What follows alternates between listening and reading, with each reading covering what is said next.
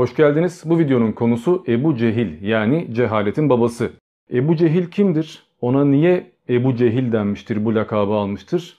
O bize okullarda veya televizyonlarda öğretildiği gibi sadece yobazın biri midir? Yoksa başka tarafları da var mıdır? Hatta haklı tarafları var mıdır? Bu videoda bunları göreceksiniz. Önceki videolarda objektifliğimle ve İslam düşmanı olmayışımla alakalı yeterli açıklamaları yapmıştım. Dolayısıyla burada tekrara düşmek istemiyorum. Öyle ilk dakikadan daha videoyu izlemeyip yorum atacak, saldıracak tipleri baştan engelleyeceğim söyleyeyim. Onlar gidip Kur'an yırtıp maymuna dönüşen kız videoları izlemeye devam edebilirler. Biz burada biraz felsefe yapacağız, biraz tarihten bahsedeceğiz ve farklı pencerelerden bakmayı öğreneceğiz. Jenerikten sonra başlıyoruz.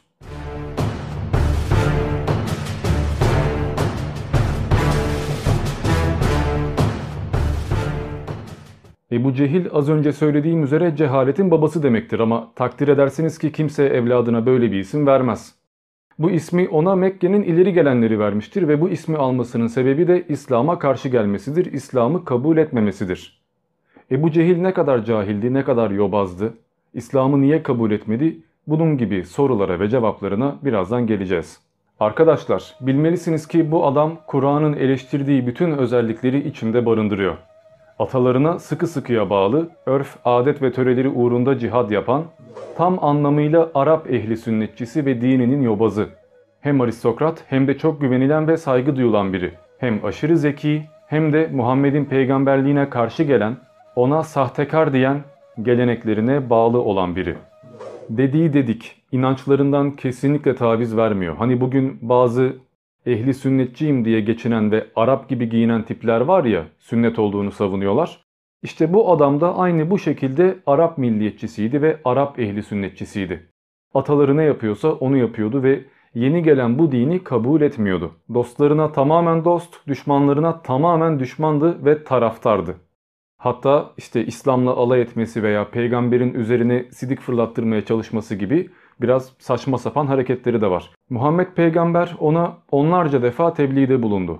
İmana gel dedi ama o kabul etmedi. O zaten kendi inandığı dinin hak din olduğunu düşünüyordu ve Muhammed peygamberin de sahtekar olduğunu iddia ediyordu. Ama niye? Gerekçeleri neydi? Niye bu kadar uzattı? Niye Ebu Cehil adını alacak kadar insanlar tarafından dışlandı ve tarihe adını böyle kaydettirdi? Halbuki Ebu Cehil o güne kadar çok saygı duyulan birisiydi. Sebepleri neydi? Bu videoda bunları göreceğiz. Gelin bu kişiyi biraz daha yakından tanıyalım. Ebu Cehil'in asıl adı Amr bin Hişam'dır ve lakabı da Hisam Ebul Hakem'dir. Çok adaletli olmasıyla bilinir ve Muhammed peygambere de Muhammedül Emin yani güvenilir Muhammed lakabını bu vermiştir. Yani aslında Ebu Cehil gayet saygı duyulan, sevilen Mekke'nin ileri gelenlerinden biriydi. Kendisi Kureyş kabilesi tarafından oldukça saygı duyulan biriydi ve bir sıkıntı olduğu zaman ya bilen birine soralım denildiği zaman herkes Ebu Cehil'e gidip soruyordu. Gerçi o zamanki adı Ebu Cehil değildi. Ebu Cehil adını İslam'a karşı geldikten sonra Yobaz olarak adlandırıldıktan sonra alacaktı ama zaten bunlardan bahsedeceğiz. Ebu Cehil çok saygı duyulan hakemlerden biriydi. Son derece güvenilirdi. Asla yalan söylemezdi, sorgulayan biriydi. Düşünürdü. Kur'an'da da belirtildiği üzere ölçüp, biçip, tartan biriydi ve aklına güvenen biriydi. Hakkında biraz bilgi vermek gerekirse Ebu Cehil Darün Nedve'nin fikir önderlerindendi. Ki Darün Nedve Mekkeliler için çok önemliydi. Tüm önemli kararların alındığı kuruldu. Muhammed peygamberin dedesi olan Kusay bin Kitap Kabe'nin hemen yanına bir bina yaptırmıştı ve buraya Darün Nedve denilmişti. Daha sonra Mekkeli büyükler bu binada toplanarak toplum için önemli kararlar almaya başladılar. Yani burası bir nevi meclisti. Ebu Cehil de işte bu meclisteki en önemli kişilerden biriydi. Hatta o kadar önemliydi ki Muhammed peygamberin şöyle bir dua ettiği birçok hadiste aktarılıyor. Allah'ın lütfen İslam'ı Ömer bin Hattab'la yani Hazreti Ömer'le veya Amr bin Hişam'la yani Ebu Cehil'le şereflendir ve yücelt. Ki bunlardan birisi yani Hazreti Ömer İslam'ı kabul etti ve İslam bayağı bir güçlendi. Bir de Ebu Cehil kabul etseydi kim bilir nasıl olurdu. Aslında tahmin etmek çok da zor değil. İslam daha hızlı büyürdü, daha güçlü bir şekilde yayılırdı ve muhtemelen muhtemelen Ebu Cehil ileride halife bile olurdu. Bir kere Bedir Savaşı gibi savaşlar yaşanmayacaktı. Politik çekişmeler olmayacaktı. İslamiyet daha hızlı bir şekilde kabul edilecekti ve peygamberin ölümünden sonra da işte 4 halife döneminde yaşanan bazı problemler muhtemelen yaşanmayacaktı. Ama tarih böyle varsayımlar üzerine yapılmayacağı için buraları fazla uzatmayacağım. Özetle Ebu Cehil çok önemli biriydi. İslam'a geçmesi birçok şeyi değiştirebilirdi. Zira bildiğiniz üzere peygamber ölür ölmez hilafet kavgaları ve benzeri problemler yaşanmıştı. Ve Muaviye gibi insanların İslam'a ekleme ve çıkarma yapma girişimleri birçok dert açmıştı. Ki o dertler bugün bile hala gündemde. Kur'an'ın toparlatılması bile başlı başına çelişki içeren bir dönemdir. Ama İslam'ın yayılış süreci, dört halife dönemi vesaire bunlar ayrı konular. Ebu Cehil'in İslam'a geçmesi niye önemliydi? Yani o kadar aristokrat varken niye sadece Ebu Cehil bu kadar önemliydi? Çünkü dediğimiz üzere en güvenilen kişilerden biriydi. Eğer bu adam İslam'a geçerse demek ki bir bildiği var diyerek birçok insan onunla beraber İslam'a geçebilirdi. Ve ayrıca politika diye bir şey var. Yani karşınızda birçok rakip var, birçok put var, birçok farklı inancı olan kişi var ve yeni bir din yayılıyor. E bu din gökten meleklerle yayılmadı. Yani oturup da insanlara melekler görünerek hadi iman edin demediler. Dolayısıyla Muhammed peygamber bir insan olarak tamamen akıl ve mantık yoluyla o insanları dine çekmeye çalıştı. E bu durumda da rakip olarak Ebu Cehil gibi kişilerin insanlara ya bunun anlattığı şeyleri biz zaten biliyorduk ki yeni ne anlatıyor ki diyerek engel çıkarmaları büyük bir problemdi. Dolayısıyla Mekke'de ileri gelenlerin İslam'ı kabul etmesi İslam için önemliydi. Ha şey diyeceksiniz yani Allah'ın bu insanlara ihtiyacı mı vardı da bunların geçmesi bu kadar şeyi değiştirecekti? Evet ihtiyacı vardı. Sonuçta dediğimiz üzere burası insanların yaşadığı bir dünya ve dinlerde insanlar arasında yayılıyor. Dolayısıyla bir dinin devlet dini olması veya halifelerin bir topluluğu yönetmesi ne kadar önemliyse Ebu Cehil gibi insanların da başlangıçta İslam'ı kabul etmesi o kadar önemliydi. Zaten bu biliniyor ki peygamber böyle dualar ediyor veya kutsal kitapta bu insanlarla alakalı ayetler yer alıyor. Sonuçta şunu hepimiz biliyoruz ve din derslerinde de bu özellikle anlatılır. İslamiyet en başta köleler arasında yayılmaya başlanmıştır. Yani biraz tarihe tarih gözüyle bakmak lazım. Burada Ebu Cehil güzellemesi yapmaya çalışmıyorum ama adamın ne kadar sevildiği ve saygı duyulduğu belli. E bir süre sonra gücüne, kudretine güvenerek İslam'a karşı gelmeye çalıştı ve İslam'ı kabul etmediği, engel olmaya çalıştığı için de ona cehaletin babası adı verildi. Hatta bu o kadar önemli bir konuydu ki ilk sure olan Alak suresi ve ondan sonra gelen Kalem suresi neredeyse tamamen bu adam üzerine inmişti ve Ebu Cehil'i konu alıyordu. Ki bu bir problemdir. Yani ortada daha kitap yok, Kur'an-ı Kerim yok. Daha 112 sure inecek ama ilk inen iki sure Ebu Cehil gibi, Ebu Leheb gibi İslam düşmanlarıyla alakalı iniyor. İşte diyorum ya politika. Allah gerçekten bir din gönderiyorsa bile bunu insanlara gönderdiği için onların arasındaki dengelere göre bir takım anlatmalar yapmalı ve yol göstermeli. Ya da tam tersi bu kitap Allah tarafından gönderilmedi ve Arapların arasında birisi lider olmaya çalıştı. Hangisine inanıyorsanız inanın. Sonuçta benim Müslüman takipçim de var, ateist takipçim de var. Size kalmış. Neyse bu çok büyük bir problem olmamalı. Neticede yeni bir din gelişiyor ve ona engel olmaya çalışan birçok insan var. Dolayısıyla bu insanlarla alakalı tehdit eden ya da uyaran ayetlerin inmesi normal karşılanabilir. Neticede peygamberin evine girip çıkacak insanlarla, misafirlerle ya da evlenmelerle alakalı bile ayetler var. Kur'an'da tarihsel birçok ayet bulabiliriz ki Ahzab 53'e bakanlar zaten bunu görebilirler. Şimdi biz Ebu Cehil ile alakalı gelen ayetlere bakalım. Alak suresi 9. ve 19. ayet arasındaki bölüm. Namaz kıldığı zaman bir kulu engelleyeni gördün mü? Gördün mü ya o doğru yolda olur veya kötülüklerden sakınmayı emrederse? Gördün mü ya bu adam hakkı yalanlar yüz çevirirse? O adam Allah'ın kendini gördüğünü hiç bilmiyor mu? Hayır, hayır. Eğer o bu davranışından vazgeçmezse andolsun ki biz onu perçeminden, o günahkar ve yalancı perçeminden tutup cehenneme sürükleriz. O zaman o taraftarlarını yardıma çağırsın bakalım. Biz de zebanileri çağıracağız. Hayır, sakın onu dinleme. Secde et ve yaklaş. Şimdi şu durumda ateistler şöyle düşünebilir.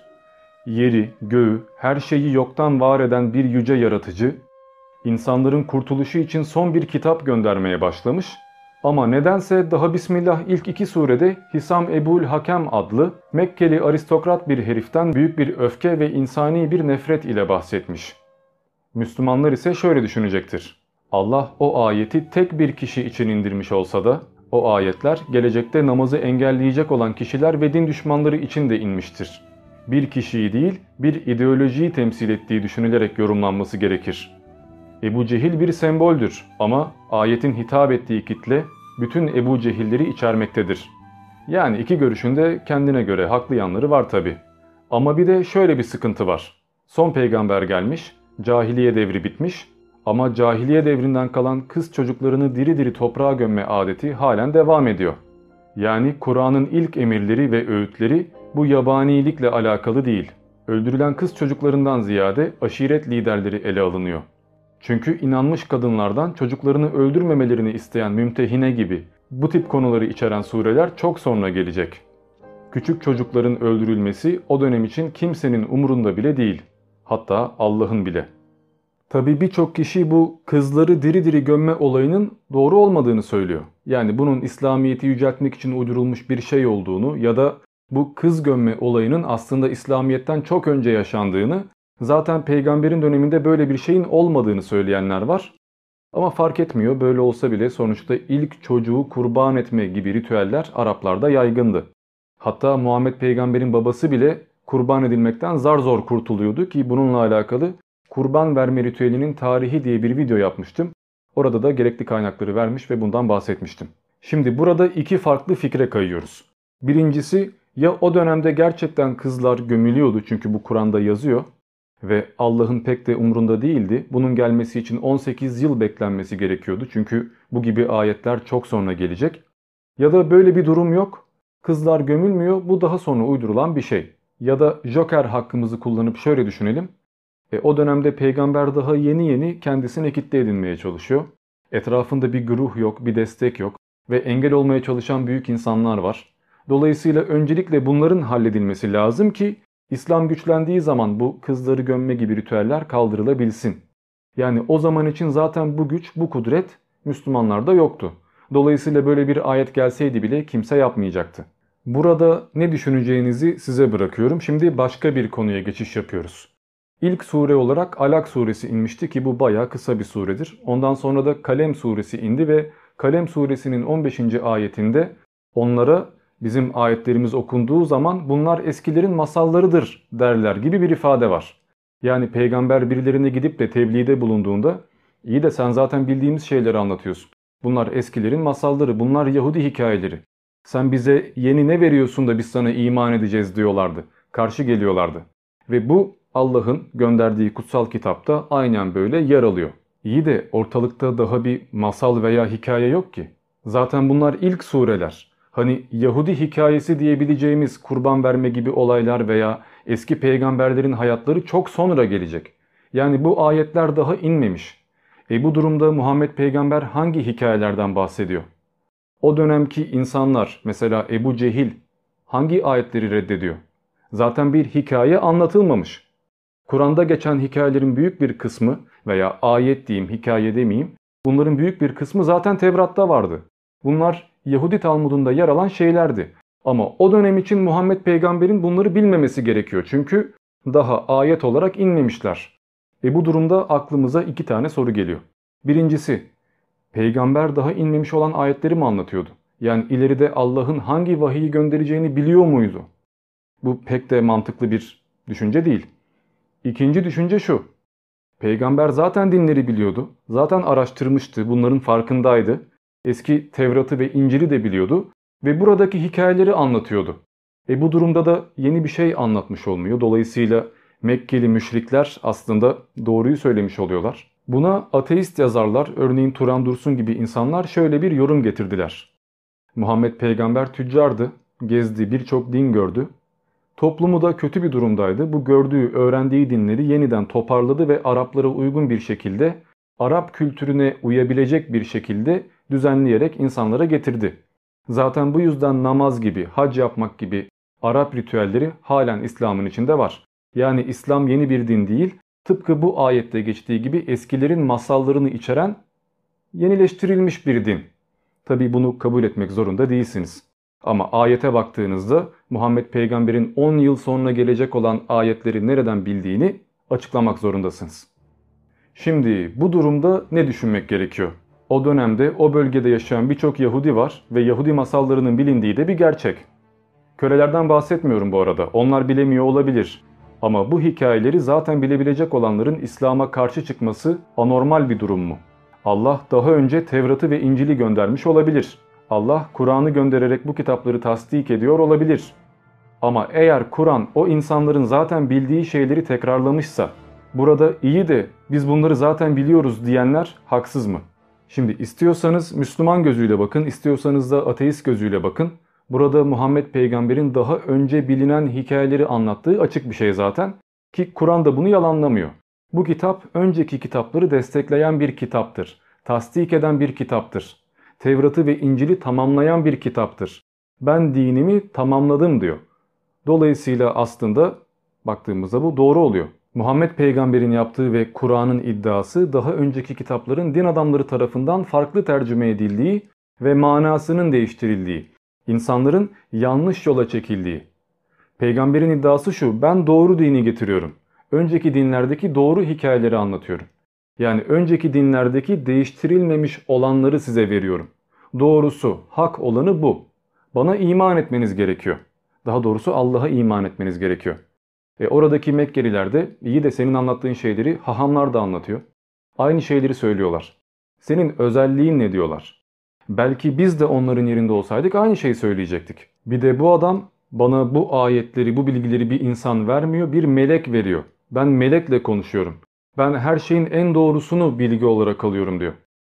E mucize göster o zaman bunu kanıtla dediğiniz zaman da bir şey gösteremiyor. Benim mucizem Kur'an'dır diyor. Dolayısıyla insanlar da bu herhalde kafayı üşüttü falan diyorlar. Sonuçta çöl ortamında yaşayan ve sürekli serap gören, olmayan şeyler gören insanlar bunlar. Yani halüsinasyon veya delirme gibi şeylere aşinalar. Bu yüzden de peygamberin deli olduğunu veya cin gördüğünü, kandırıldığını düşünüyorlar. Ve bununla alakalı hayır sen kesinlikle Mecnun değilsin, sen hayal görmüyorsun, biz sana gerçek olanı söylüyoruz. Sakın şüpheye düşme şeklinde ayetler geliyor zaten. Bir de şöyle bir durum var. O güne kadar Mekkeliler zaten 10 yılda bir peygamber görüyorlar.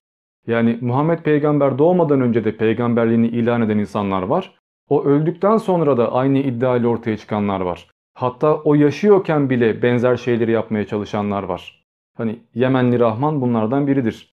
Dolayısıyla birçok insan zaten yeni bir din getirmeye veya önceki masalları tekrardan yorumlayarak bir mezhep yaratmaya çalışıyor. Ama başarılı olamıyorlar. Çoğu öldürülüyor veya vazgeçiyor. Muhammed peygamber vazgeçmediği veya öldürülmediği için başarılı olabiliyor. Ha arkasında gerçekten Allah vardır veya yoktur orası ayrı konu. Ama tarihe baktığımızda başarılı olduğunu görebiliyoruz. Dolayısıyla o dönem için Mekkeliler zaten böyle peygamberlik iddialarına veya işte ben vahiy alıyorum diyenlere alışıklar. E Muhammed peygamberin de böyle olduğunu düşünüyorlar çünkü sonuçta orada büyümüş birisi. Çocukluğunu falan biliyorlar. Ellerinde olsa Muhammed peygamberi de öldürecekler ama başaramıyorlar. Başarsalardı zaten bugün adını bile hatırlamayacaktık muhtemelen. Ne demek istediğimi anlamanız için ilk inen iki sure olan Alak ve Kalem suresini bilmek gerekiyor. Şimdi şunları bir seslendirebiliriz. Alak suresi 14. ayetten 18. ayete kadar olan kısım. Bu adam Allah'ın gördüğünü bilmez mi? Hayır, hayır. Eğer vazgeçmezse derhal onu alnından yakalarız ve cehenneme atarız. O hemen gidip meclisini, kendi taraftarlarını çağırsın. Biz de zebanileri çağıracağız.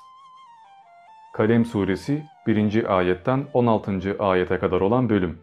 Ey Muhammed! Andolsun kaleme ve satır satır yazdıklarına ki sen Rabbinin nimeti sayesinde bir deli değilsin. Şüphesiz sana tükenmez bir mükafat vardır. Sen elbette yüce bir ahlak üzerinesin. Hanginizin deli olduğunu yakında sen de göreceksin, onlar da görecekler. Şüphesiz senin Rabbin kendi yolundan sapan kişiyi daha iyi bilir. O hidayete erenleri de daha iyi bilir. O halde yalanlayanlara boyun eğme. İstediler ki yumuşak davranasın. Böylece onlar da yumuşak davransınlar. Yemin edip duran, aşağılık, daima kusur arayıp kınayan, durmadan söz taşıyan, iyiliği hep engelleyen, saldıran, günaha dadanmış, kaba saba, bütün bunların ötesinde bir de soysuz olan kimseye mal ve oğulları vardır diye sakın boyun eğme. Ayetlerimiz kendisine okunduğu zaman öncekilerin masalları der. Yakında biz onun burnunu damgalayacağız. İslam henüz tam yayılmamışken sadece bir grup insandan ve kölelerden ibaretken Muhammed peygamber bu kişiye gidip tebliğde bulunmuştu. Bana inan ben doğruyu söylüyorum bana destek ol demişti. Hatta bu kişi İslam'a geçsin diye dua bile etmişti. Ama bu kişi yani Amr bin Hişam yani Ebu Cehil yani bu kadar kıymetli olduğu halde cehaletin babası olan kişi kabul etmemişti. Bu konuda birçok hadis ve rivayet vardır. Hadi rivayetleri geçelim. Birçok hadis vardır. Hadi hadisleri de geçelim. Hepsi yalandır diyelim. Neticede bu kişinin ne kadar önemli olduğu ayetlerde ona kin kusulmasından anlaşılabilir. E çevresi belli, hangi kabilelere hükmettiği belli, ne kadar saygı duyulduğu belli. E böyle bir adamın İslam'a geçmesi demek artı puan demek. Yani 2 artı 2 eşittir 4. Bu kadar basit. Fazla bunu kurcalamaya gerek yok. Ha şunu da söyleyeyim öyle hadisleri yok sayalım tamam falan diyorum ama hadisleri yok saydığınız zaman bir İslam tarihi kalmıyor. Şunu bir belirtmek lazım. Yani şu anda İslam tarihi, peygamberin hayatı, ibadet şekilleri, İslam nasıl yayıldı, İslam daha doğrusu Kur'an nasıl kitap haline geldi, dört halife döneminde neler yaşandı. Bütün bunlar hadisler ve siyer sayesinde biliniyor. Yani eğer siz hadisleri yok sayarsanız İslam tarihiyle alakalı hatta kitabın kutsallığıyla alakalı bile elinizde hiçbir şey kalmıyor. Şunu bir anlamak lazım. Yani şu anda televizyonda ilahiyatçıların anlattığı bütün şeyler, işte peygamber şöyle namaz kılardı, böyle uyurdu diye anlatılan bütün şeyler ve din kültürü ve ahlak bilgisi dersinde okullarda öğretilen şeylerin belki de yarısından çoğu ve hatta bugün birçok insanın ayet zannettiği ritüellerin, ayet zannettiği bilgilerin birçoğu aslında hadislerden geliyor. Yani hadisleri reddetmek demek aslında İslam mirasını reddetmek demek oluyor. Ama tabii ki insanlar bunun pek de farkında değil. Hadisleri reddettiğiniz zaman elinizde bir belge kalmıyor. Yani kitabın orijinalliğini savunacak bir şey kalmıyor. Çünkü kitabın zaten nasıl toparlandığı ve değiştirilmediği iddiasını hadisler ortaya koyuyor. Siz ben hadislere güvenmiyorum, ben sadece Kur'an'a inanırım, o apaçık bir kitaptır dediğiniz zaman aslında bir bakıma Kur'an'ın kutsallığını da reddetmiş oluyorsunuz. Tabii ki hadislere iman edin falan demiyorum çünkü bunların işte deve sidiği içmesi gibi bir takım farklı olayları da var ama yani sahih hadis dediğimiz şeyler bile aslında bir bakıma hem Kur'an'la örtüşür hem de örtüşmez. Şimdi siz hadisleri kabul etmiyor olabilirsiniz. Sadece Kur'an'a bağlı olabilirsiniz ki günümüzde bilimsel İslamcı geçinen insanlar genellikle böyle yapıyor. Ama bunu yaptığınız zaman İslam tarihi diye bir şeyi yok ettiğinizi de bilmeniz gerekiyor. Yani eğer bu kafada bir insansanız zaten İslam'la alakalı videoları bile izlemeyin. Şu videoyu bile izlemeyin çünkü İslam tarihine göre bir şeyleri anlatıyoruz. Elimizdeki belgelere, rivayetlere, hadislere, kaynaklara göre konuşuyoruz. Eğer bunların hepsini kaldırırsak İslamiyetle alakalı hiçbir şey bilemezsiniz. Tek yapacağınız Kur'an'ı okumak ve öğrenmek olabilir. Tabii ki Kur'an size yetebilir ama bu durumda da mezheplerle alakalı veya peygamberin hayatıyla alakalı hatta peygamber olduğuyla alakalı bile pek bir şey konuşamazsınız onu baştan söyleyeyim. Yani burada aslında biz hadisleri kabul ediyoruz diyen ehli sünnet bir bakıma doğru ve mantıklı bir hareket yapmış oluyor. Ama hadisleri kabul ederken de bir bakıma gelenekçilik yapmış oluyorlar. Ve ataları ne yapıyorsa onu tekrar ediyorlar. Çünkü sünnet kavramı ortaya giriyor. Yani aslında en mantıklısı bu benim fikrim kabul etmeniz gerekmiyor. Hadisleri eğer Kur'an'la uyuşuyorsa, Kur'an'daki ayetlerle çelişmiyorsa doğru kabul edebilirsiniz. Tabi Kur'an'daki ayetleri açıklamaya çalışan, müteşabih ayetlere yorum getiren birçok hadiste var. Bunları da kabul ettiğiniz zaman zaten mezhepçilik yapmış oluyorsunuz. Yani hadisleri de bilmek zorundasınız eğer Müslümansanız. Çünkü İslam tarihini bilmek zorundasınız. Bilmeden de inanabilirsiniz ama bu durumda savunamazsınız. Tekrara düşmeyeyim herhalde derdimi yeterince iyi anlatabilmişimdir diye düşünüyorum. Neyse konuya dönelim. Özetle Amr bin Hişam çok saygı duyulan birisiydi vesaire vesaire fakat İslam'ı kabul etmedi ve cahilin önde gideni oldu. Ki bu mantık bugün bile vardır. Bugün Einstein hakkında bile ya o kadar zeki olsaydı giderdi Müslüman olurdu. Ne bulursa bulsun sonuçta adam Müslüman değil demek ki pek de akıllı değilmiş diyenler var. Çünkü aklı ve zekayı senin inandığın dine inanıyorsa geçerli kabul ediyorsun. Bu birçok insanda vardır. Benden değilsen boş adamsın ya da benim gibi inanmıyorsan, kitabı okuyunca benim anladığım şeyi anlamıyorsan yanlış biliyorsun. Ya şimdi ben böyle videolar yapıyorum ya bunlar bana da geliyor. Ya sen bin tane kitap okusan ne olur? Allah'ı öğrenmemişsin. Benim dinimden değilsin. Sen yanlış yoldasın. Hidayete ermemişsin falan diyorlar. Bu herkeste vardır. Bu parti tutar gibi din tutma taraftarlığıdır. Şimdi biz Ebu Cehil'den devam edelim. Çok fazla konuyu dağıtmayalım. Ebu Cehil ve onun gibiler için anlatımlar içeren surelerden birisi de Müdessir suresidir. 11. ayetten 29. ayete kadar olan kısım şöyledir. Tek olarak yaratıp kendisine servet ve gözü önünde duran oğullar verdiğin, kendisi için nimetleri önüne serdikçe serdiğim o kimseyi bana bırak. Üstelik o nimetlerini daha da arttırmamı umuyor. Asla. Çünkü o bizim ayetlerimize inatla karşı çıktı. Ben sonu sarp bir yokuşa sardıracağım. Zira o düşündü, taşındı, ölçtü, biçti. Kahrolası. Nasıl bir ölçü kullandı. Sonra tekrar kahrolası. Nasıl bir ölçü kullandı. Sonra baktı. Sonra kaşlarını çattı. Suratını astı. En sonunda kibirini yenemeyip sırt çevirdi. Bu Kur'an dedi, olsa olsa sihirbazlardan öğrenilen, nakledilen bir sihirdir. Bu insan sözünden başka bir şey değildir. Ben onu Sekar'a, cehenneme sokacağım. Biliyor musun nedir Sekar? Hem bırakmaz hem vazgeçmez o. İnsanın derisini kavurandır o. Evet, Allah'ın bu kişiye çok kızdığını açıkça görebiliyoruz. Tehditler, korkutmalar, lanet okumalar vesaire. Ama sizin dikkatinizi çekmek istediğim yer 18. ve 25. ayetlerin arası. Ebu Cehil ölçmüş biçmiş. Biz de ölçüp biçip düşünelim bakalım. Her şeyden önce bu adam böyle cahil, cühela, yobaz tipin birisi olsaydı bu insanın İslam'a geçmesi o kadar önemli olur muydu? Yani cahilin önde gideni olan birisinin İslam'a geçmesi kitaba konu olacak kadar önemli bir konu olur muydu? Yani Allah dinine böyle bir insanın geçmesine ihtiyaç duyar mıydı ve geçmediği zaman da böyle saldırır mıydı? Şimdi şöyle diyebilirsiniz. Allah ona ihtiyaç duymuyor. Ama en kötü insanın bile tebliğe ulaşmaya hakkı var. Yani bizim görevimizdir. Herkesi davet edeceğiz. Gelirse gelir. Bunun sebebi bu insanların İslam dinine karşı en büyük argümanları sunabilmeleri. Çünkü Ebu Cehil bir kere peygamberin zaten akrabası. Çocukluğunu biliyor. Onun her şeyini biliyor. Onun anlattığı hikayeleri de biliyor. Yani kendisi de isteseydi peygamberlik iddiasında bulunabilirdi diğerleri gibi. Ha, başarılı olur muydu orası ayrı. Ama sonuçta bu insanlar peygamberi tanıyorlar. Ve diyorlar ki ben seni biliyorum kardeşim anlattığın şeyleri de biliyorum. Sen bize yeni bir şey vermiyorsun ve sende bir mucize falan da yok. Sana niye iman edelim kaldı ki bizim eski atalarımızın dinini yani bize miras bırakılan anne babalarımızın inandığı şeyi de reddediyorsun. Bize saygısızlık ediyorsun yani kutsalıma saygı göstermiyorsun. Hani bugün dinle alakalı en ufak bir eleştiri geldiği zaman böyle diyorsunuz ya. E bunun aynısını peygamber o dönemde putuları devirerek yapmıştı zaten. Hatta direkt olarak Arap dinine savaş açmıştı. Böyle bile söyleyebiliriz. Dolayısıyla tepki çekmesi ve özellikle devlet büyükleri tarafından tepki çekmesi son derece doğal değil mi? Tabii ki bu insana karşı bazı argümanlar sunulacak ve İslamiyet bir yalandır, Muhammed sahtekardır diyenler çıkacaktır. Bu normaldir. Dolayısıyla peygamberin de bu insanlarla mücadele etmesi gerekiyordu, cevap vermesi gerekiyordu ya da Allah'ın peygambere destek vermesi gerekiyordu.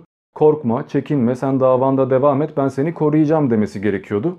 E bunlar da ileride nasıl olsa ayet olarak kitapta yer alacaktı. Şimdi şöyle bir durum da var. Özellikle şu anda internette çokça kullanılan ve mucize olduğu iddia edilen bir durum var. Ebu Leheb ve Ebu Cehil gibi insanlarla alakalı Kur'an'ın bir kumar oynadığı söyleniyor. Yani eğer Kur'an bir insan sözü olsaydı Kur'an'da Ebu Leheb ile alakalı ayetler yer almazdı. Niye? Çünkü iddiaya göre Ebu Leheb hayattayken onun asla ve asla iman etmeyeceği söylenmiş. Yani Ebu Leheb'in elleri kurusun gibi ayetlerin yanında onun asla ve asla iman etmeyeceği ve cehenneme gideceği söyleniyor. Böyle bir tehdit var. Şimdi eğer Ebu Leheb orada gerçekten sırf inadına bile ben Müslüman oldum deseydi Kur'an'ı yalanlamış olacaktı. Yani burada Tanrı sözü olmadığı kanıtlanmış olacaktı. Ama Ebu Leheb bunu yapmadı, İslam'a geçmedi ve Muhammed peygamber böyle bir kumar oynamışsa bile başarılı çıktı. Şimdi böyle söylüyorlar ve birçok insan da bunu kanıt olarak, bir mucize olarak gösteriyor. Ama şöyle bir sıkıntı var. Tebbet suresi yani Ebu Leheb'den bahseden sure ne zaman indi tam olarak bilemiyoruz. Bunun iniş sırası bile tam olarak bilinmiyor. Yani bir takım rakamlar veriliyor ama verilen rakamlar da Ebu Leheb öldükten sonra. Yani tarihler tutmuyor zaten. Dolayısıyla o hayattayken böyle bir iddiada bulunulması ve Ebu Leheb'in sırf inadına bile bu iddiayı çürütebilmesi ihtimali yok. Ebu Leheb'in öldüğü yıl 624. Hicretin de yılı 622 ve bütün İslam tarihçileri Tebbet suresinin en erken hicretten 2 yıl sonra inmiş olabileceğini ama muhtemelen 4 yıl sonra inmesi gerektiğini söylüyorlar. Yani hadi bütün tarihi yok saysak bile bu sure Ebu Leheb'in öldüğü yıl inmek zorunda ve o öldüğünde inmiş miydi sonra mı indi bu da bilinmiyor. Ki dediğim üzere büyük çoğunluk bunun zaten hicretten 2 yıl sonra indiğini söylüyor. Yani Ebu Leheb öldükten sonra. Dolayısıyla zaten Ebu Leheb'in öyle ölümden dirilip de hadi ben Müslüman oldum diyerek İslam'ı çürütme ihtimali yoktu. Kaldı ki ayetlere baktığımızda da zaten onun ölmüş olduğu gibi bir çıkarım yapmak zorundayız. Zira ayetler açık. Gelin beraber bakalım istiyorsanız. Ebu Leheb'in ellerinin kuruduğu, onun sürekli cehennemde kalacağı gibi şeylerden bahsediliyor. Yani zaten Ebu Leheb'in elleri kurusun ki kurudu da gibisinden bir ifade bulunması. Hadi neyse bunu da geçelim. Bütün tarihi kaynakları, bütün İslam tarihini, bütün bilgileri yok sayalım ve diyelim ki gerçekten de Ebu Leheb hayattayken böyle bir ayet indi ve o da buna rağmen çok kolaylıkla çürütme imkanı varken İslam'a geçmedi. Ve Ebu Cehil de bunlardan birisiydi belki de. Çünkü Ebu Cehil'in eğer İslam'a geçme şansı olsaydı geçebilirdi herhalde. Eğer adam kesinlikle İslam'a geçmeyecek idiyse o zaman niye onunla uğraşıldı ki? Adam zaten İslam'a geçmeyecekmiş. Onunla mücadele etmenin bir mantığı yok. Ona tebliğde bulunmanın bir mantığı yok. Hadi belki de Ebu Leheb gibi değildi. Belki inanma ihtimali vardı ama inanmadı. E bu durumda da buradaki başarısızlık Ebu Cehil'de midir yoksa peygamberde midir? Demek ki adamı ikna etmeyi başaramamış. Daha iyi tebliğde bulunsaydı veya ona savaş açan ayetler yerine onu inandıracak ayetler inseydi belki de Ebu Cehil iman edebilirdi. Belki de o kadar akıllı, bilgili, sorgulayan, herkesin güvendiği ve bir büyüye soralım dedikleri zaman soru sordukları kişi belki de Ebu Cehil olmak zorunda kalmazdı. Bakın ben kendi fikrimi belirteyim. Ben yine de Ebu Cehil'in İslam'a geçebileceğine inanmıyorum zaten. Hani farklı bir yol izlenseydi de bu adam inanmazdı. Çünkü bu adam zaten peygamberin sahtekar olduğunu düşünüyordu. Çocukluğundan beri tanıyordu. Ona karşı argümanları vardı ki bunlara birazdan geliriz. Ne kadar haklı olduğunu, nasıl bir bakış açısıyla İslam'ı eleştirdiğine bakarız. Ama şimdilik şu kötü kalpli insanların, Ebu Cehil gibi tiplerin bile İslam'a geçebilecek olmasıyla alakalı birkaç örneğe bakalım. Çünkü sonuçta gelmiş geçmiş tek kafir bu adam değildi. Önceki dinlerde de kötü insanların imana geldiğinden bahsediliyor. Hatta bu kötü insanların peygamber olduğundan bile bahsediliyor. Direkt olarak ayetlerde peygamberlerin kötü hareketleri aktarılıyor. Ki zaten Tevrat'la ve İncil'le alakalı yapmış olduğum eleştirel videolarda bunlara tamamen kaynaklarıyla bir bakış bir sonuç getirmiştim. Şimdi tekrardan şunları biraz hatırlayalım ondan sonra Ebu Cehil'e bu gözle bir daha bakalım. Tevrat'ı okuyanlar pek iyi bilir ki Musa peygamber aslında bir katildir. Haksız yere bir adamı öldürmüştür ve sonra korkusundan kaçıp gitmiştir.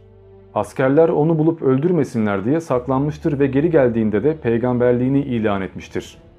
Tevrat'ın Mısır'dan çıkış kitabının ikinci bölümünde bu olaylar ayrıntılarıyla aktarılır. Veya Kral Davut, damda gezinirken Batşeva isimli bir kadını görür, onu çok beğenir ve çağırtıp birlikte olur. Adam neticede kral olduğu için istediğini yapma özgürlüğü vardır pek de bir kimseye karşı gelemez. Fakat daha sonra kocasından çekinerek onu öldürmek için planlar yapar. Adamın adı Uriya'dır ve Davut'un askerlerinden biridir. Hatta çok sadık bir askerdir. Davut bu adamı savaşın en zorlu olduğu yere gönderir ve cebine koyduğu notta da bırakın ölsün, meydanda bu adamı ölüme terk edin şeklinde bir takım emirler verir. Bunlar Tevrat'ta yazan şeylerdir. Kısacası peygamberlerin geneli zaten kusurlu, günahlı insanlardır. İbrahim peygamber Firavundan korktuğu için karısını kız kardeşim diye tanıtmıştır ve evli olduğu kadını Firavun'a eş olarak vermiştir. Yani bir nevi hayatını kurtarmak için karısını satmış, yalan söylemiş ve bu esnada Firavundan birçok mal ve mülk edinmiş ve daha sonra da kaçıp gitmiştir. Yani zaten Yahudilik inancında ve Tevrat'ta peygamberlerin günahlı olduğu hatta özellikle sapmış insanlar oldukları ve bu insanların bile peygamber olarak seçilebileceği mesajı verilmek istenmektedir. Çünkü Yahudiler kutsal ırktır. Sıradaki peygamberler de onların içinden çıkacaktır. Mantık budur. Günahsız ve kutsal peygamber motifi ilk defa İncil'de ortaya çıkmıştır. İncil'e göre İsa hiçbir günahı olmayan mükemmel bir varlıktır ki bunun sebebi de İsa'nın zaten bir insan değil bir tanrı olmasıdır.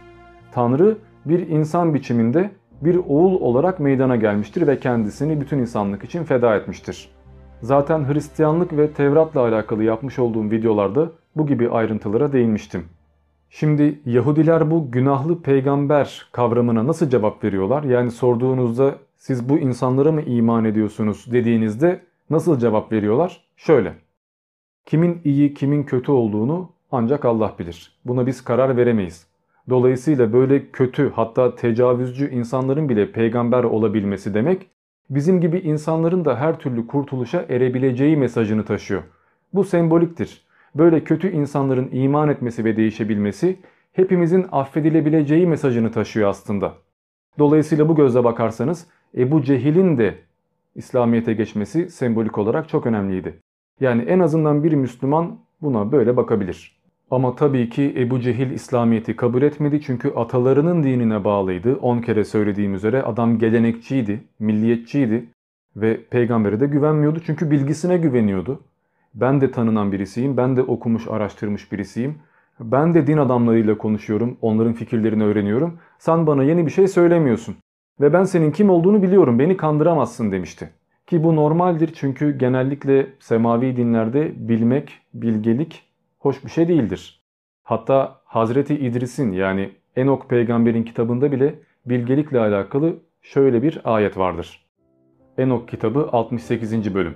9. ayetten 13. ayete kadar olan kısım. Dördüncüsünün adı Penemuel'di. İnsanlara mürekkep ve kağıtla yazmayı öğretti. Böylece bugüne kadar pek çokları günaha girdi. İnsanlar böyle bir amaç için, inançlarını kalem ve mürekkeple göstermek için yaratılmadı. Ve dikkat ederseniz Tevrat'ta da Adem ve Havva'nın yediği o yasak ağaç bilgelik ağacı olarak adlandırılır. Ayette oraya bilgelik ağacı denir ve Adem ve Havva onun meyvesini yiyerek bilirler. Bilmeyi öğrenirler. Günahı bilirler. Ve bildikleri içinde kusurlu olurlar, cezalandırılıp dünyaya gönderilirler. Ki kimileri de bu bilgeliği seks olarak yorumluyorlar. Yani Adem ve Havva seks yaptılar. Havva hamile kaldı. Adem artık yaratıcı bir unsur oldu. İzin almadan soyunu devam ettirebilecek bir şey yapmış oldu. Üremeyi bildi. Dolayısıyla kovuldu. Ya birçok yorum vardır. Bunların hangisini kabul ediyorsunuz onu bilemem ama sonuçta bilgelik pek de hoş karşılanmıyor. Bunu birçok kitapta görebiliyoruz. Bu bütün dinlerde vardır. Yani sadece İslamiyet'te vardır demiyorum. Tabii ki de siz dini bir yere kadar sorguladığınızda eğer dinden çıkma ihtimaliniz varsa bunu engellemeleri gerekiyor. Çünkü siz dinden çıktığınız zaman başkalarını da dinden çıkarabiliyorsunuz ve bu durumda o din çökmeye başlıyor. Bu Engizisyon mahkemelerinde çok fazla uygulanmıştır. Hristiyanlık insanlar artık papalığın pek de bir gücü olmadığını görmeye başladığında özellikle Cengiz Han ordularıyla Avrupa'ya girdiğinde baktılar ki bizi din, iman falan kurtarmayacak. Dinden soğumaya başladılar. Bilim gibi şeylere yönelmeye çalıştılar ve bu durumda da bilim yapmaya çalışan hatta doktorluk yapmaya çalışan birçok kişi bile cadı diye öldürülmeye başlandı. İnsanlar bir bilgi edinemez, sorgulayamaz, kendi akıllarıyla bir şeyleri bilemezlerdi. Kitapta ne yazıyorsa ona iman etmek gerekiyordu. Kendi kafanıza göre anlam katmak, kendi kafanıza göre bir şeyler elde etmek sapkınlıktı. Ki bu bugün bile var zaten. Bugün bile öyle Kur'an'ı herkes yorumlayamaz. Sen Arapça biliyor musun da konuşuyorsun şeklinde saçma sapan yorumlar geliyor. Bu Engizisyonla ve bilim düşmanlığıyla alakalı zaten bir video yapmıştım. Neyse artık her yaptığım videonun da reklamını yapmayayım merak edenler kanalı biraz gezip zaten ilgi çekici videolar bulacaklardır. Şimdi konudan devam edelim. Bugün nasıl ki bazı İslam ülkelerinde insanlar dinden çıktığı zaman öldürülüyorsa veya başını açan bir kadın taşlanıyorsa veya zina yapmak öldürülme sebebi ise 1400 yıl önce de Arap putperestliğinde bu gibi fikirler, bu gibi inanışlar vardı zaten. Böyle kurallar vardı. Dolayısıyla birisi gelip de putları devirdiğinde, size savaş açtığında, köleleri ayaklandırmaya başladığında ve zaten bildiğiniz şeyleri tekrardan ısıtıp önünüze koyduğunda o insanla savaşmaya başlıyorsunuz ve ne kadar bilgili, elit veya entelektüel de olsanız bir süre sonra artık canileşmeye başlıyorsunuz. Ve Ebu Cehil'de de bu böyle oldu. Namaz kılanları engellemeye çalıştı. Müslümanlarla ticareti yasaklattı. Birçok Müslümanı işkence yapmaya çalıştı. Peygambere suikast girişimlerinde bulundu. Adam kiraladı vesaire. Yani açık açık İslam düşmanlığını ortaya koydu. Çünkü ona göre Muhammed'in yaptığı saygısızlıktı, din düşmanlığıydı, kutsalına karşı bir saldırıydı. Üstüne üstlük bu adama atalarının inandığı şeyi kendi dinini savunduğu için bir de cehaletin babası diyorsunuz ve aşağılamaya başlıyorsunuz. Adam bir süre sonra cinnet geçiriyor ve iyice abartıyor. Hatta İslamiyet'in ilk şehitlerini de Ammar Yasir ve annesini bu adam öldürtüyor ve ileride de Müslümanların hicret etmesine sebep oluyor. Hatta Bedir Savaşı bile Ebu Cehil yüzünden çıkıyor diyebiliriz. Şimdi hakkını vermeliyim. Bu durumda Muhammed Peygamber yine de barış çağrısında bulunmuştu. Yani savaşmaya gerek yok. Senin dinin sana, benimki bana karışma demişti. Ama neticede bu böyle olmadı. Bir kere işin içinde inat var. Din savaşı var. Politika savaşı var. Eğer Muhammed peygamber orada kaybetseydi İslamiyet diye bir din oluşamayacaktı ama sonuçta kaybetmedi. Belki Allah'ın desteğiyle belki de akıllı stratejilerle bu savaşı kazandı ve İslamiyet önündeki engelleri, önündeki diğer rakipleri eleyerek etrafa yayılmaya başladı. Özellikle cihat politikası, cihat mantığı sizi sürekli sağda solda toprakları ele geçirmeye ve insanları kendi dininizden yapmaya itiyordu. Bu yüzden de 4 halife döneminde ve sonrasında İslamiyet en üstün güçlerden birisi olmaya doğru ilerleyecekti. Hatta ileride Haçlı seferleri düzenlenecekti çünkü İslamiyet'in engellenmesi son derece önemliydi. Bunun tek sebebi tabii ki savaşmak değildi. İleride bazı Müslümanlar, bazı bilim adamları eski Yunan bilimini tekrardan hortlatacak, tekrardan bilimin meşalesini eline alacak ve Avrupa'nın karanlık çağında Hristiyanların din baskısında İslamiyet'i tıpkı bilimsel bir dinmiş gibi, aydınlanmacı bir dinmiş gibi gösterecekti. Kütüphaneler, kitaplar, tercümeler, bilim ocakları, bilim üniversiteleri, okulları sadece İslam coğrafyalarında olacaktı. Ki bu bugün bile insanların övünebildiği bir şey. Zaten bununla alakalı da ayrı bir video yaparım muhtemelen. Şimdi tarihin nasıl olduğu ve işlerin nasıl geliştiği bir gerçek. Bunları değiştirme şansımız yok ve bunların üstünde yorum getirmeye de gerek yok. Yaşanan yaşandı. İslamiyet'in karanlık bir dönemi de oldu, aydınlık bir dönemi de oldu. Bugün hangisini yaşıyoruz orasını artık siz söyleyin. Biz şimdilik Ebu Cehil'in bakış açısına tekrardan dönelim ve o dönemde yaşayan bir insan gibi İslamiyet'e nasıl bakmalıymışız veya o dönemde yaşasaydık nasıl bakardık bunu düşünmeye çalışalım. Belki de o adamın da kendince haklı sebepleri vardı. Belki de yoktu. Bakalım hangi karara varacaksınız? Şimdi Ebu Cehil'in bilgili bir adam olduğu belli. Egelenekçi bir adam olduğu da belli. Bugün nasıl ki siz dinimi ezdirmem, dinime laf ettirmem diyerek etrafta insanlara saldırıyorsanız veya önünüze gelene tebliğde bulunuyorsanız o adam da tabii ki kendi dinini savunmak zorundaydı. Bunu yapmak zorundaydı. Şöyle düşünün. Ne kadar aydın, ne kadar entel olursanız olun insanlar değişebilir. Yani bugün çok katı, kuralcı, dogmatik olan birisi 10 yıl sonra farklı kafalarda olabilir. Bugün tüm ateistleri öldürmek lazım, kafalarını kesmek lazım diyen birisi 10 yıl sonra belki de ateist olabilir. İnsanlar değişebilen varlıklardır. Ve bu sadece kötüden iyiye doğru değil, iyiden kötüye doğru da gidebilir. Karşınızda bir din var ve size her türlü zarar veriyor. Ya iman edeceksiniz ve boyun eğeceksiniz ya da elinizden geldiği kadar karşılık vereceksiniz. Bunu yaparken sadece politik amaçlarla değil, dini duygularla da yapabilirsiniz bunu. Birçok sebebi olabilir. Ve karşınızdaki insan apaçık bir düşman size göre. Kendinizi o dönemde yaşayan bir Mekkeli olarak hayal edin ve güçlü bir insansınız. Ve öyle ya da böyle bilgi edinmişsiniz. O döneme göre aydın ve güvenilen birisiniz. Ve bir adam geliyor. Tanıdığınız birisi, bir akrabanız. Ve camileri yıkmaya başlıyor. Yani bugün birisi gelse camileri yıksa, Kur'anları yaksa, İslam'a savaş açsa, ben doğru dini getiriyorum siz sapmışsınız dese e ne yapardınız? Bugün İslam'ı eleştirmek bile yolda Turan Dursun gibi öldürülmenize sebep olabiliyor. Benim şu videoları çekmem bile tehlikeli aslında. E bir de düşünün ki birisi gelip camileri yıkacak, komple İslam'ı yasaklayacak, kendi dinini getirecek ve getirdiği şey de yine İslam'ın bir benzeri olacak. Yani aslında yeni bir şey getirmeyecek. Önceki masalları anlatacak. Bir mucize falan da göstermeyecek. Ayı ikiye falan bölmeyecek. Benim mucizem getirdiğim kitaptır diyecek. O dönemki anlayışla, bilimle, felsefeyle bu kitaptan pek de bir şey anlamayacaksınız.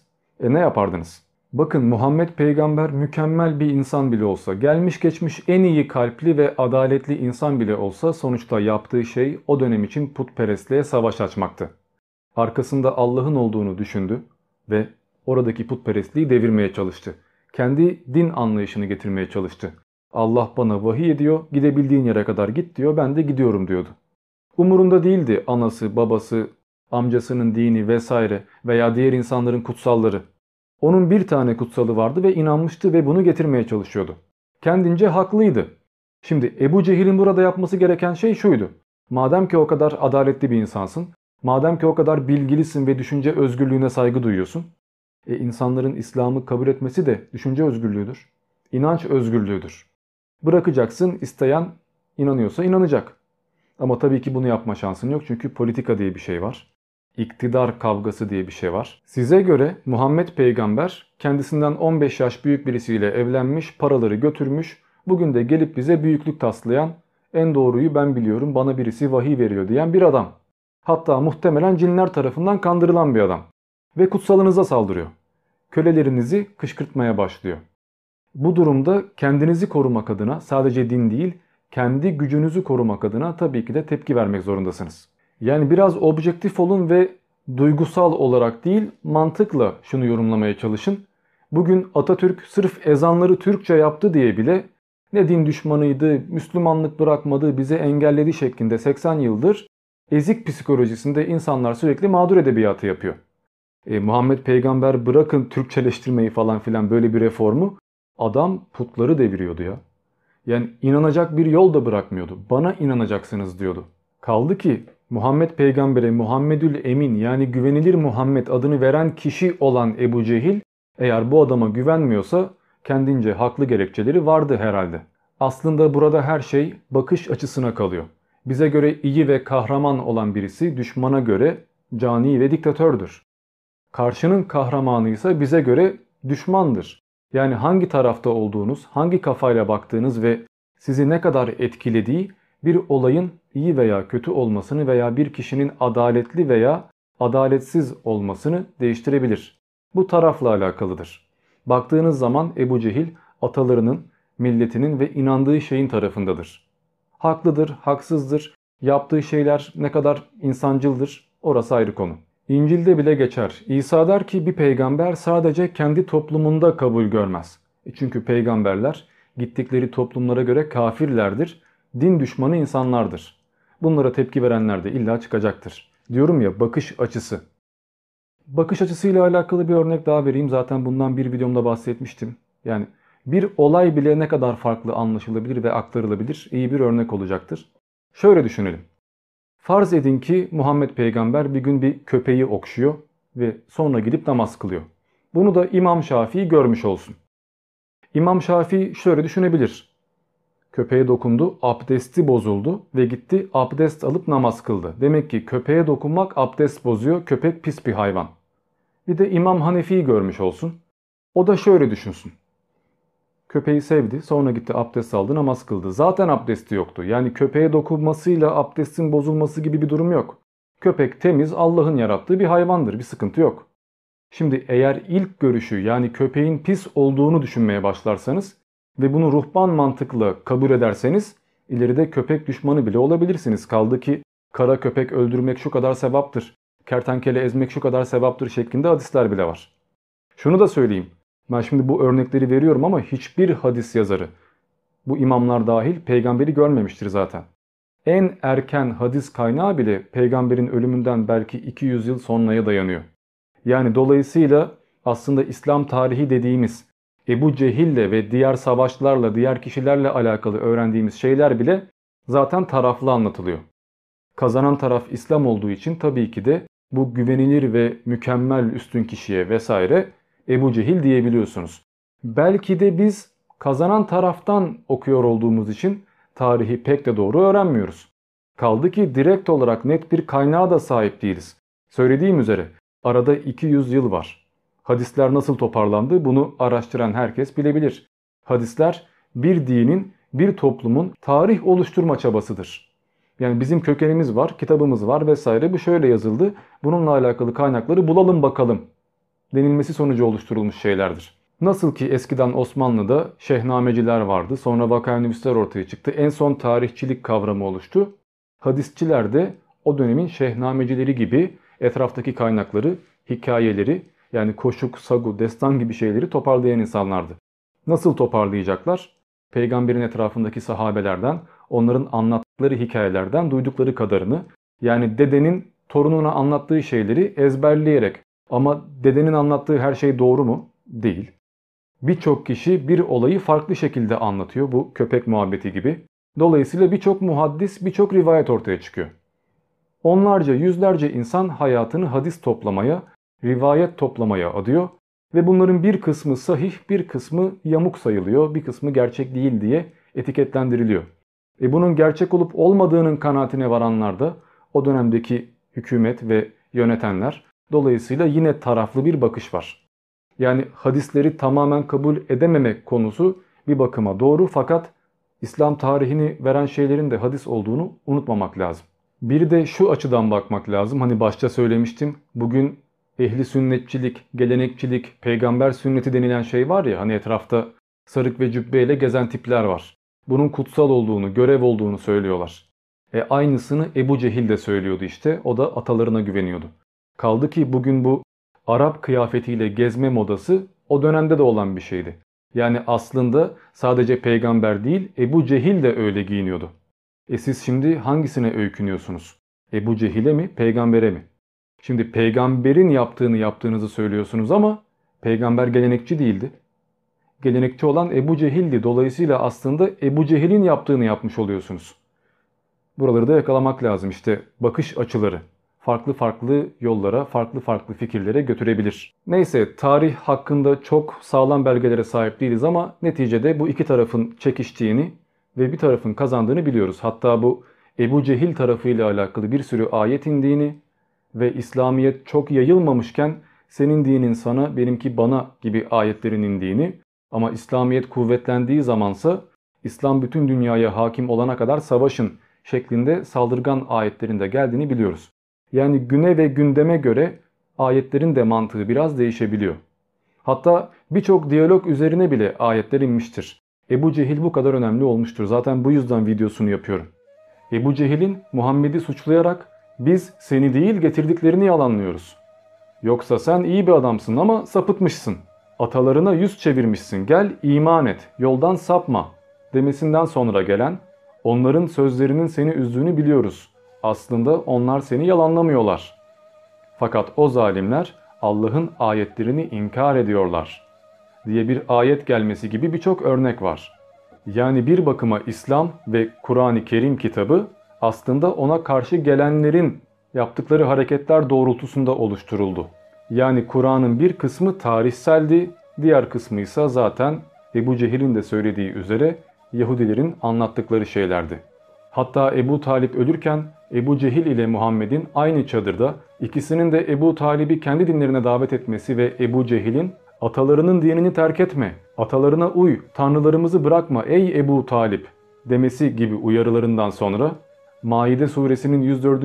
ayetinde bahsedilen ya ataları da hiçbir şey bilmeyen ve yanılmış kişilerse şeklinde indirilen ayete bakarsanız bu tarihselcilik olayını daha iyi anlarsınız.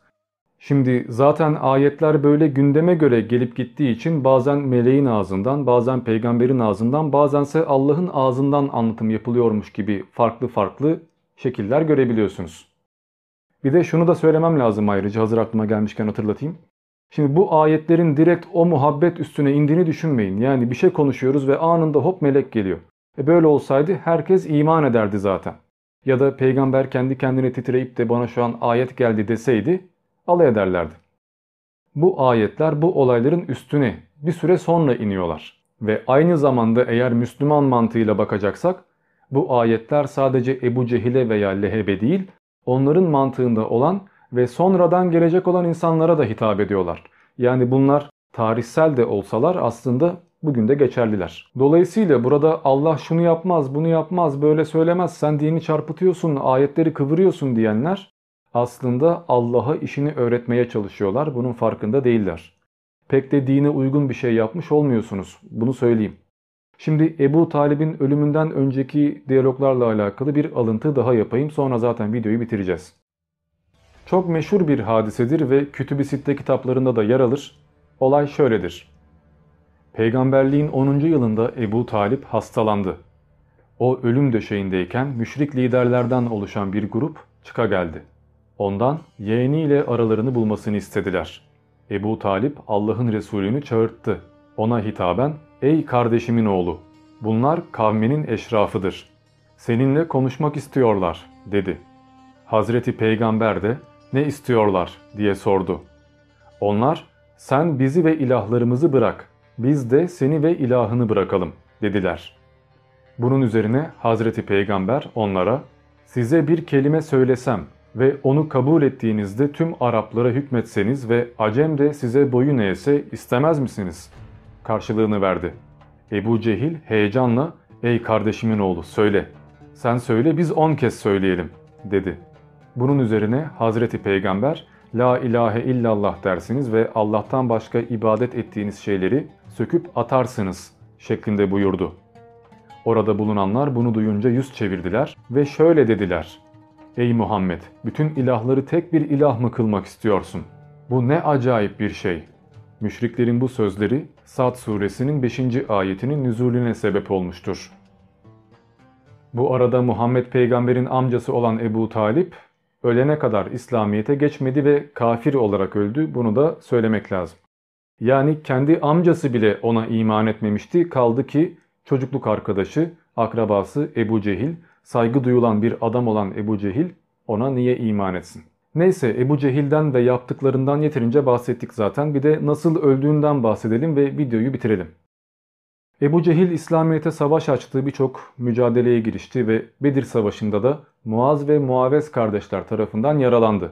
Öldü zannedildi, orada bırakıldı ve daha sonra peygamber merak etti. Ya belki de ölmemiştir bir kontrol etmek lazım, emin olmak lazım dedi ve Abdullah bin Mesud savaş alanına kontrol etme amacıyla gönderildi. Abdullah bin Mesud savaş alanında Ebu Cehil'i gördü. Adam ölmemiş yerde yatıyor. Hatta konuşabiliyor bile. Orada kafasını kesti ve daha sonra Kalibu Bedir denilen ve müşriklerin ve İslam'a karşı savaşanların kafalarının atıldığı bir çukura atıldı.